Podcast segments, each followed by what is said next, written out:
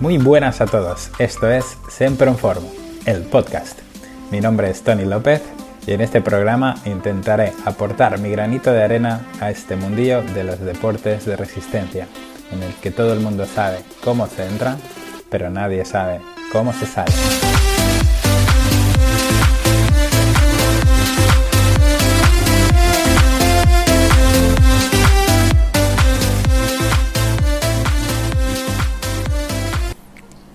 Muy buenas a todas, a todos, amigos, amigas, ¿cómo estáis? Espero que esta semana ya le hayáis metido caña, caña al rodillo o bien ya hayáis escrito la carta a los reyes para que os traigan ese rodillo ideal para ti. Eh, si no sabes de qué te hablo, te recuerdo que en el último episodio hablamos, dediqué todo el podcast al tema del rodillo y ha tenido buena buena repercusión y muy buen feedback. Si no lo escuchaste, pues como siempre te recomiendo que te pases y si no has escuchado los episodios anteriores, te recomiendo que sí que, que te pases por ellos y los escuches. Bien, vamos al día. En el capítulo de hoy quiero hablarte del tema del cual se habla poco y creo que es un tema de vital importancia para ti, que como yo, como deportistas amateurs que somos, y que queremos seguir practicando deporte por muchos años. Y es el tema de la adicción al deporte. Como ya sabes, siempre empiezo el capítulo con, con la cabecera donde digo el tema del podcast, donde intento aportar mi granito de arena a este mundillo de los deportes de resistencia en el que todo el mundo sabe cómo se entra, pero nadie sabe cómo se sale, haciendo una especie de símil con el mundo de la adicción a las, a las drogas o, o, al alcohol. Porque este mundillo es bastante, bastante adictivo, ¿sí? Se empieza así como de... como coqueteando y luego mm, se puede llegar a límites, límites que sobrepasan la, la ética, incluso la moral personal, ¿vale? El objetivo de este, de este episodio no es, no es que dejes de entrenar ni de perseguir tus sueños y metas, sino de hacerte reflexionar sobre mm, si ya has pasado la línea, esta línea fina entre la ficción y la adicción. ¿sí? Saber si estamos como un aficionado al entrenamiento o ya eres un adicto, adicta al entrenamiento. Empecemos por entender cuáles son los motivos por los que entrenar y competir es tan, tan, tan, tan adictivo y, nos produce tanto, tanto placer, eh, tanta sensación de bienestar, especialmente cuando estamos bien físicamente y, y cuanto más estamos entrenando, como que más queremos ese punto de ambición, pero también es un puntito de siempre querer más, siempre querer más y siempre querer más. Si eres una persona que nunca ha entrenado de forma regular, puede, puede ser que este tema te parezca de lo más extraño, que es eso de adicción a entrenar, adicción a, sufrir, a estar cansado, a cada dos por tres estar lesionado, a, a, tener que organizar tu día a día para poder entrenar, a madrugar a horas intempestivas, a pasar frío en invierno, a sufrir un calor infernal en verano. Eh, siempre digo a la gente que que no están en este mundillo, siempre les digo que no pretendo que lo entiendan. Cuando me hacen las típicas preguntas para chinchar es que si vale la pena, de por qué pagamos para sufrir y un largo etcétera de preguntas que juzgan, siempre les contesto con un no pretendo que lo entiendas, pero evidentemente no, no me juzgues, igual que yo no te juzgo a ti por no practicar deporte, intenta no juzgar a nadie por, por luchar por sus retos y objetivos. Pues vamos, vamos a intentar desmenuzar y entender qué nos pasa a los locos de, los kilómetros y las carreritas populares y no tan populares para que, para que el deporte nos enganche de esta manera, de esta manera a diferentes niveles. Veamos primero, primero a, a nivel fisiológico químico cómo afecta, qué pasa a nuestro cuerpo cuando estamos, cuando estamos entrenando o hacemos ejercicio.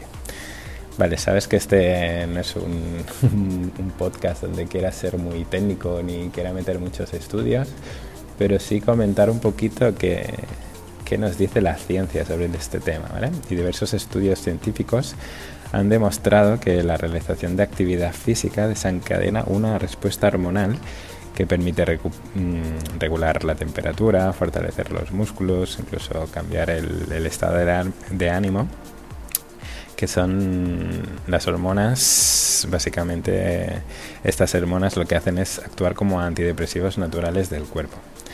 Tradicionalmente estos cambios de estado de ánimo bajo la actividad física se han relacionado con la generación de las conocidas endorfinas. Si no sabes de qué, de qué te hablo, las endorfinas son, son neurotransmisores producidos por el sistema nervioso central y son sustancias producidas por el propio cuerpo de forma natural y producen efectos similares al, al opio, favoreciendo la sensación de placer, incluso disminuyendo la fatiga. Eh, por eso se denominan hormonas opiáceas, toma ya, o hormonas de la felicidad. O sea, sería casi como consumir, consumir opio. Eh, hace años la ciencia demostró que se generaba un incremento del nivel de endorfinas en las áreas prefrontales, límbica y paralímbica del, cerebro, que son las mismas zonas que se activan cuando una persona está en una fase, por ejemplo, inicial de una relación de pareja, por ejemplo, o al escuchar música que, que, motiva o incluso a veces el tema de las relaciones sexuales, el sexo eh, afecta a estas partes del, del, cerebro y segrega también endorfinas. Y evidentemente el consumo de drogas también genera esta sensación de, de euforia y de, y de bienestar. Pero bueno, hubo una investigación en el 2015 que relacionaba la, la anandamina que es un endocannabinoide, es decir, una sustancia casi parecida al, efecto que nos da que produce el, consumo de cannabis. Y estas sustancias las genera el cuerpo de forma natural o sea con el placer que sentimos al hacer deporte. Es decir el propio cuerpo genera una sustancia que es la anandamina que es la misma sustancia que se produce al consumir al consumir cannabis de locos una locura eh, otros estudios se fundamentan más en, el planteamiento racional, que relaciona que la práctica deportiva hace que el sistema sanguíneo se llene de, esta, de estas proteínas que envía el cerebro el mensaje de, que correr es divertido y placentero porque facilita a nivel ancestral para buscar comida y encontrar comida. Primero necesitaban necesitaban pues perseguir a la presa y y cazar a la presa. Es decir, primero había un, esfuerzo físico y luego la recompensa era la comida. ¿sí? Esta sustancia se conoce como leptina y lo que hace es provocar más, más hambre y claro, la, cuanto más necesidad de, correr y más motivación eh, tenemos, más leptina tenemos. Es como la relación entre el hambre, la felicidad y el, y el ejercicio físico. Bueno, para no liarnos más, en definitiva, que el deporte provoca en nuestro cuerpo eh, esa generación de, sustancias que estimulan el placer, que rebajan la ansiedad, incluso reducen la sensibilidad al dolor. Pero cuidado, porque no todo el mundo sufre los mismos niveles de, de generación de estas sustancias endógenas. Por lo tanto, hay personas que tienen más facilidad para, digamos, engancharse al deporte y otras que por mucho que practiquen deporte nunca van a tener esta sensación de euforia o de, placer con el deporte. Y aquí el kit de la cuestión. Nunca juzgar a una persona porque se engancha al deporte, ni juzgar a una persona porque no entiendas que esto no le enganche. No para todo el mundo correr una carrera de 10 kilómetros, ponerse en dorsal, estar nervioso antes de la carrera, tiene el mismo sentido que puede tener para ti. No para todo el mundo mm, puede ser tan motivante levantarte a las 5 de la mañana para tirarte a la piscina y haber realizado el entrenamiento antes de empezar tu jornada. Por lo tanto, volvemos a lo mismo. Nunca, nunca, nunca juzgar. Por otro lado, veamos a nivel psicológico, aunque también está muy relacionado con, el tema que hemos explicado antes de las sustancias endógenas que genera el cuerpo. Eh, provoca el ejercicio físico, aporta pues alegría, buen humor, sensación de relajación. Básicamente soltamos esa energía acumulada a lo largo del día, rebajamos los niveles de estrés, incluso aclaramos ciertas ideas o pensamientos negativos que podemos tener durante el día. Mucha gente necesita entrenar cuando ha tenido un mal día. aunque mm, hay gente que necesita todo lo contrario. Mm, yo, por ejemplo, si he tenido un mal día, no me sirve ir a entrenar o hacer un entrenamiento muy monótono porque el entrenamiento hace que siga dándole vueltas a ese tema. En cambio, eh, habrá gente que le sirve para no estar pensando en eso. Por lo tanto, de nuevo, la importancia de la individualización, especialmente con los componentes psicológicos del, del deporte. Mm, el hecho de cumplir retos y objetivos pues también aporta a nivel personal una sensación de autosatisfacción, un aumento de la autoestima y de la confianza comparable a los retos y objetivos del, día a día. Se podría ser comparable por ejemplo, a cubrir necesidades laborales. Pues hay personas que en su trabajo nunca van a evolucionar o siempre van a tener un cargo medio en la empresa y el hecho de ir superando retos está llenando ese vacío de, autosuperación, de lograr metas y mm, de nuevo, no juzgar a las personas por ser unos motivados o por ser unos desmotivados, o sea, no, no juzguemos. Eh, también tener en cuenta que cuanto más largo, duro y complicado es el camino, pues más grande es esa sensación de, recompensa. Y aquí el hecho de que cada vez tengamos objetivos más ambiciosos, o carreras cada vez más largas, que hay un momento que se nos va de las manos, pues esa es esa necesidad de como querer una dosis más, más grande y tener que implicar más a nuestro cuerpo, tener que implicar más el tiempo, porque la satisfacción va a ser proporcional al esfuerzo que hemos realizado. Veamos también a nivel social que obtenemos en, en el deporte, en el entrenamiento, un medio donde expresarnos y donde desarrollar nuestros valores ya sea el compañerismo, la cooperación, la solidaridad, la competitividad, la disciplina, pues son cualidades que poseemos y que salen a la luz cuando pasamos a la práctica deportiva regular y podemos compartir. Por eso, aunque practiquemos deportes individuales, nos gusta tanto salir con, con la grupeta, estar en un club o grupos de compis de, de batalla para compartir esos entrenos y competiciones que nos gusta también de vez en cuando hacer alguna cena, alguna cena monotema donde solo hablamos de carreras, entrenamiento, triatlón y, rajamos del, compañero que no ha venido. Muy importante, si, si no te gusta este mundillo, no se te ocurra nunca ir a una cena de club o de equipo, porque ya te digo, es monotema total y a veces es para, para cerrar el chinguito e irse para casa también a nivel social nos aporta cierto estatus. O sea, en la sociedad actual está bien visto que una persona practique, practique deporte porque se relaciona con una persona que se cuida, que es disciplinada, que lucha por sus retos. Y a nivel social ya no hablaremos del tema de las redes sociales que multiplican este tema del reconocimiento del entorno, el reconocimiento externo de forma exponencial. Eh, no es el momento para entrar en debate de de que mm, qué pasaría si dejaran de existir las redes sociales, si realmente seríamos, seríamos tantos los que practicamos este tipo de deportes. Mm, aquí lo dejamos, no es el momento de, discutirlo, pero sí que mm, hay personas que no han terminado la carrera y ya están buscando la foto para subir las redes y esperar el reconocimiento social. Relacionado con este punto, entrenar tiene cierto componente evidentemente narcisista, que sería entre lo social y lo psicológico, especialmente en esas personas que la práctica del deporte les ha supuesto un cambio radical a nivel estético. No todo el mundo empieza en esto con, con el objetivo estético, pero sí que muchas veces aporta ese, ese componente estético y es incluso aún más peligroso. ¿eh? A todos y a todas nos gusta pues lo queramos reconocer o no, sentirnos bien con nuestro cuerpo, aunque no sea el objetivo, como te comentaba, estético, pues puedes sentir que, que la gente halaga tus cambios estéticos afecta a que sigamos practicando el deporte que nos gusta. Es decir, mm, no es el objetivo, pero sí que afecta y ese reconocimiento también hace que mantengas la actividad.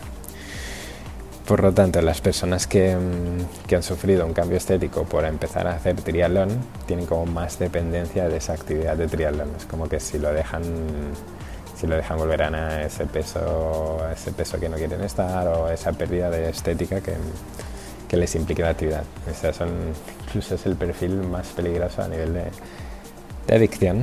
mm, más o menos estos serían los aspectos eh, que afectan a, nuestra adicción al entrenamiento y al deporte. Por lo tanto, no cabe duda alguna de que el deporte nos hace sentir mejor en todos los niveles, como si fuese un cóctel perfecto, una droga de diseño perfecta que nos hace, nos hace sentir placer y además está socialmente aceptada. O hay aquí el peligro, el arma de, doble filo del deporte y el entrenamiento. Cuando esta droga es consumida por personas que tienen predisposición a engancharse, de tomarse las cosas de forma compulsiva y obsesiva, es una, es, es una fórmula, una mezcla explosiva, perfecta.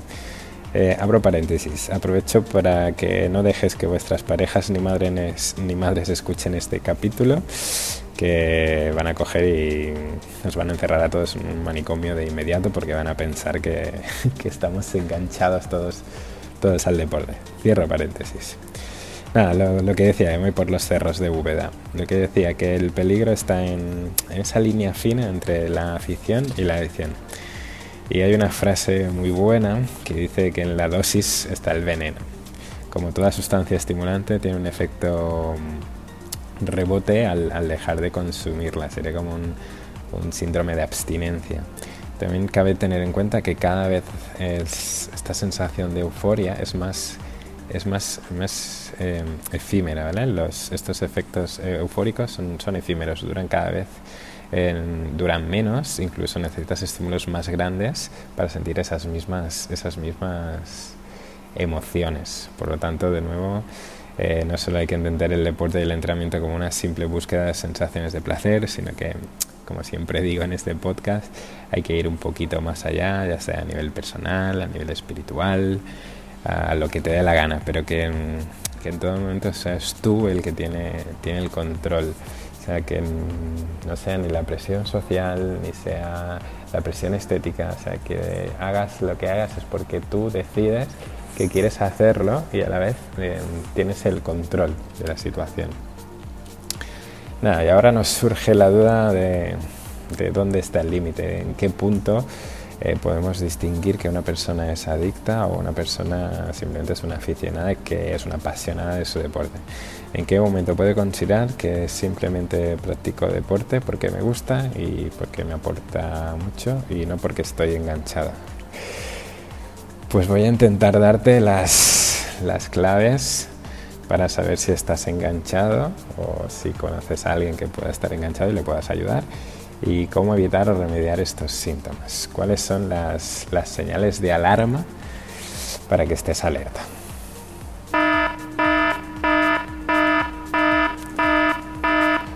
Pues eres adicto si entrenar se convierte en una necesidad que debes cubrir de forma innegociable. La frase que lo resume es cuando un compañero o cuando tú mismo dices necesito entrenar para estar bien muy peligrosa esta, ¿eh? la necesidad de entrenar para estar bien. La solución a este problema es lo que te comentaba antes, encontrar em, otras actividades que te llenen. O sea, que hay vida más allá del triatlón, más allá del trail, más allá del ciclismo, más allá de ir al gimnasio.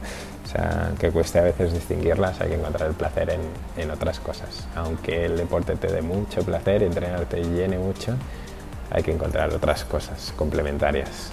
Mm, estar con tu familia, estar con tu pareja, mm, leer, escribir, pintar, mm, lo que te dé la gana, pero sí tener otra, otra actividad, que no sea todo tu mundo gire alrededor de esa actividad, que es muy peligroso porque puede que el día de mañana no puedas practicar esta actividad y ¿qué vas a hacer? Por lo tanto, tener otras actividades complementarias sin restar la importancia a esta actividad que tanto te apasiona, pero, pero eso, tener otras actividades.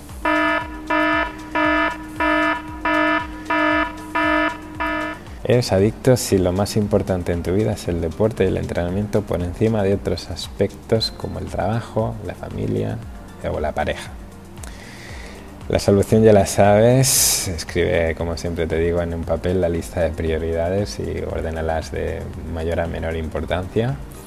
Y si el deporte está por encima de según qué, qué elementos importantes en tu vida, pues tenemos un claro síntoma de que eres adicto al, entrenamiento. La solución pasa por tener clara tu, tu lista de prioridades. Si tú piensas de esta lista, ¿qué podrías ir tachando? Es decir, si tú tacharas el deporte, ¿qué te queda? Imagínate que por lo que sea el día de mañana, lo que te comentaba antes, no puedes practicar ese deporte que tanto te apasiona. ¿Quién te queda? Muy fácil. Cuando estás enfermo, tienes que pasar una intervención quirúrgica, ¿qué te queda? ¿Quién te queda? ¿Quién te apoya? ¿Quién viene a ti? No viene ningún ningún organizador de triatlones a, ver cómo te ha ido esa intervención, sino que te queda la familia, los amigos, no descuidar eso, esa parte es súper, súper, súper importante. Por lo tanto, eh, eso, cuidar, cuidar todo, todo tu entorno y hacer compatible esa, esa lista de prioridades. Siempre siento que soy monotema con este aspecto, pero es súper importante.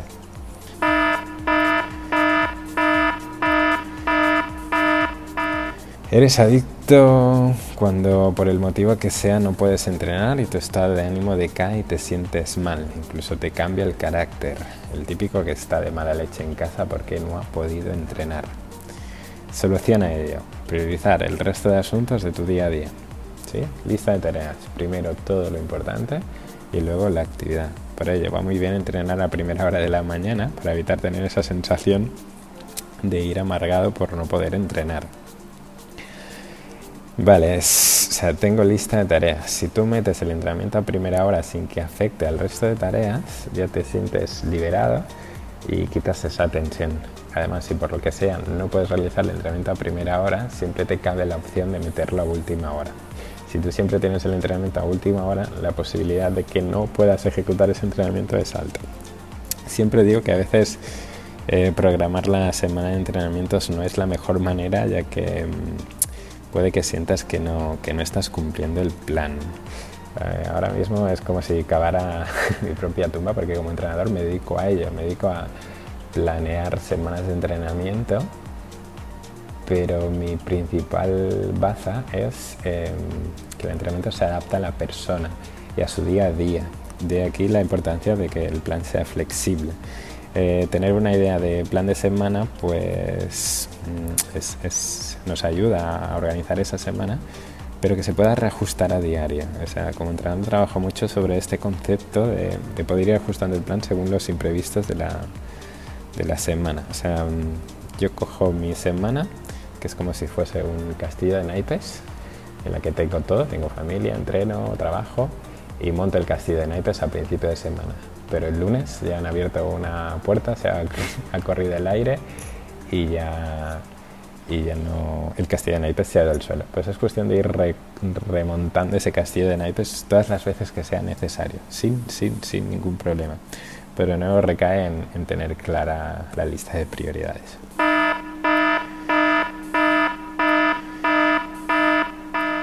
Eres adicto cuando entrenas en exceso por encima de tus posibilidades logísticas, de tus necesidades físicas y de tus objetivos. De tus objetivos. Eh, ¿Cuántas personas conoces que entrenan más de 50 kilómetros de carrera a la semana o que hacen dobles sesiones a diario o que no se toman ni un día de descanso al año, que no disfrutan de una actividad como podría ser una cena con amigos o familia porque a la mañana siguiente tienen que madrugar para entrenar? Mm, ¿Cuántas? Incluso puede que con estas estés planteando que eres una de ellas.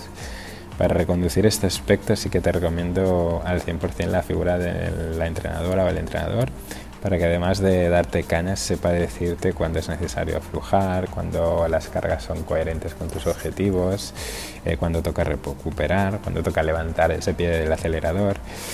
Y como siempre, un buen entrenador no es aquel que te, que te revienta a diario, sino aquel que sabe cuándo toca meter caña y cuándo toca descansar.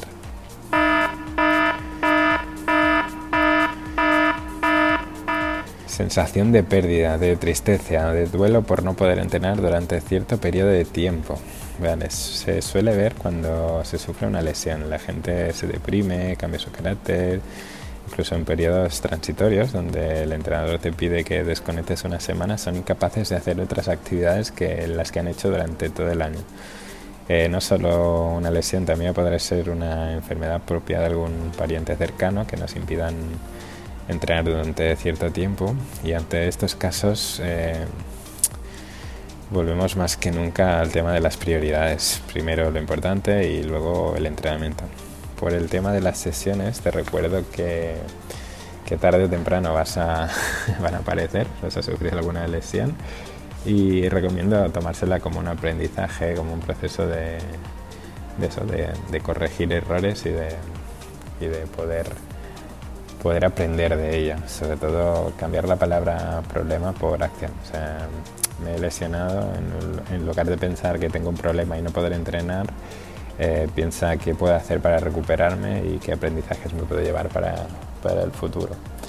De nuevo, esa sensación de pérdida, de tristeza, de duelo, de carácter, mmm, estar mal por no poder entrenar, eh, solo hay una solución y es de nuevo sacar el foco, quitarle importancia al tema del entrenamiento. Mm, creo que el 110% de las personas que escuchamos este podcast nos dedicamos a ello a nivel profesional. Incluso las personas que se dedican a nivel profesional necesitan estos periodos de descanso, de desconexión. O sea, no, no hay una, una, pérdida del rendimiento por descansar una semana, no hay una pérdida del rendimiento por viajar con la familia, no hay una pérdida del rendimiento porque tengo que reformar una casa y tengo que estar pintando las paredes toda la semana, lo cual no conlleva que no puedas combinar y encontrar ese hueco para hacer el entrenamiento, pero que el hecho de no entrenar te provoque que te afecte tu estado de ánimo, mmm, ahí es una señal de alarma y de, y de, de que no es, no es coherente, no, no, no, es sano para ti. A modo de, de, conclusión y cerrando el episodio de hoy, mmm, me gustaría que no, que no te rindieras, ni, ni, que dejaras de entrenar, ni cumplir tus sueños y metas. Simplemente quería poner un poco de luz sobre el tema de, la obsesión y de que de vez en cuando levantes la cabeza, des dos pasitos atrás, de que eso, de que levantes el foco, quitemos el foco y, mires si estás cumpliendo con, todas las cosas que son importantes para ti sin dejar de lado, dejar de lado ni tu espacio, ni tus retos, ni, tus momentos. Conclusión, mmm, seguramente no estás obsesionada, simplemente tienes mucha pasión por ese deporte, pero cuidado porque es muy fácil cruzar esa línea. Y cuando sientas que has cruzado esa línea, eh, eso, vente a este, este episodio y, y analiza si las señales de alarma que, que, tenías, que te he dado, pues las estás cumpliendo todas o alguna de ellas y ver que qué medidas puedes tomar para que no te pase eso. O sea, a nivel de inteligencia emocional es súper importante. O sea, es normal que estés amargado porque no has podido hacer el entreno, pero que seas capaz de reconocer esas sensaciones que estás teniendo y reconducir esa, esas emociones. Y solo está en tus manos reconducir esas sensaciones y mucho menos pagarlo con tu familia y ni tu entorno, ni mucho menos que afecte a, a tu trabajo nada, como siempre agradecerte que hayas aguantado hasta el final, la chapa que te he dado. Espero que puedas comentar este, este capítulo, te lo dejo en el, en el post de, Instagram. Incluso me gustaría que me lo rebatieras, que, que, me explicaras que para ti eso no es, no es obsesión, sino que es, es pasión y, y, primero es el entrenamiento y luego todo lo demás. Como siempre no, no quiero dar no quiero dar lecciones a nadie porque no soy ningún ejemplo a seguir en nada, sino que simplemente es mi punto de vista y quiero compartirlo contigo y lo aplico mucho con las, con las personas que entreno. Siempre, si puedes compartirlo en redes sociales, me ayudas a, que este podcast siga adelante, que su trabajo me lleva. Y nada, espero que pases una semana llena de salud, kilómetros y aprendizajes sin dejar de lado tu lista de prioridades. Un abrazo a todas y a todos.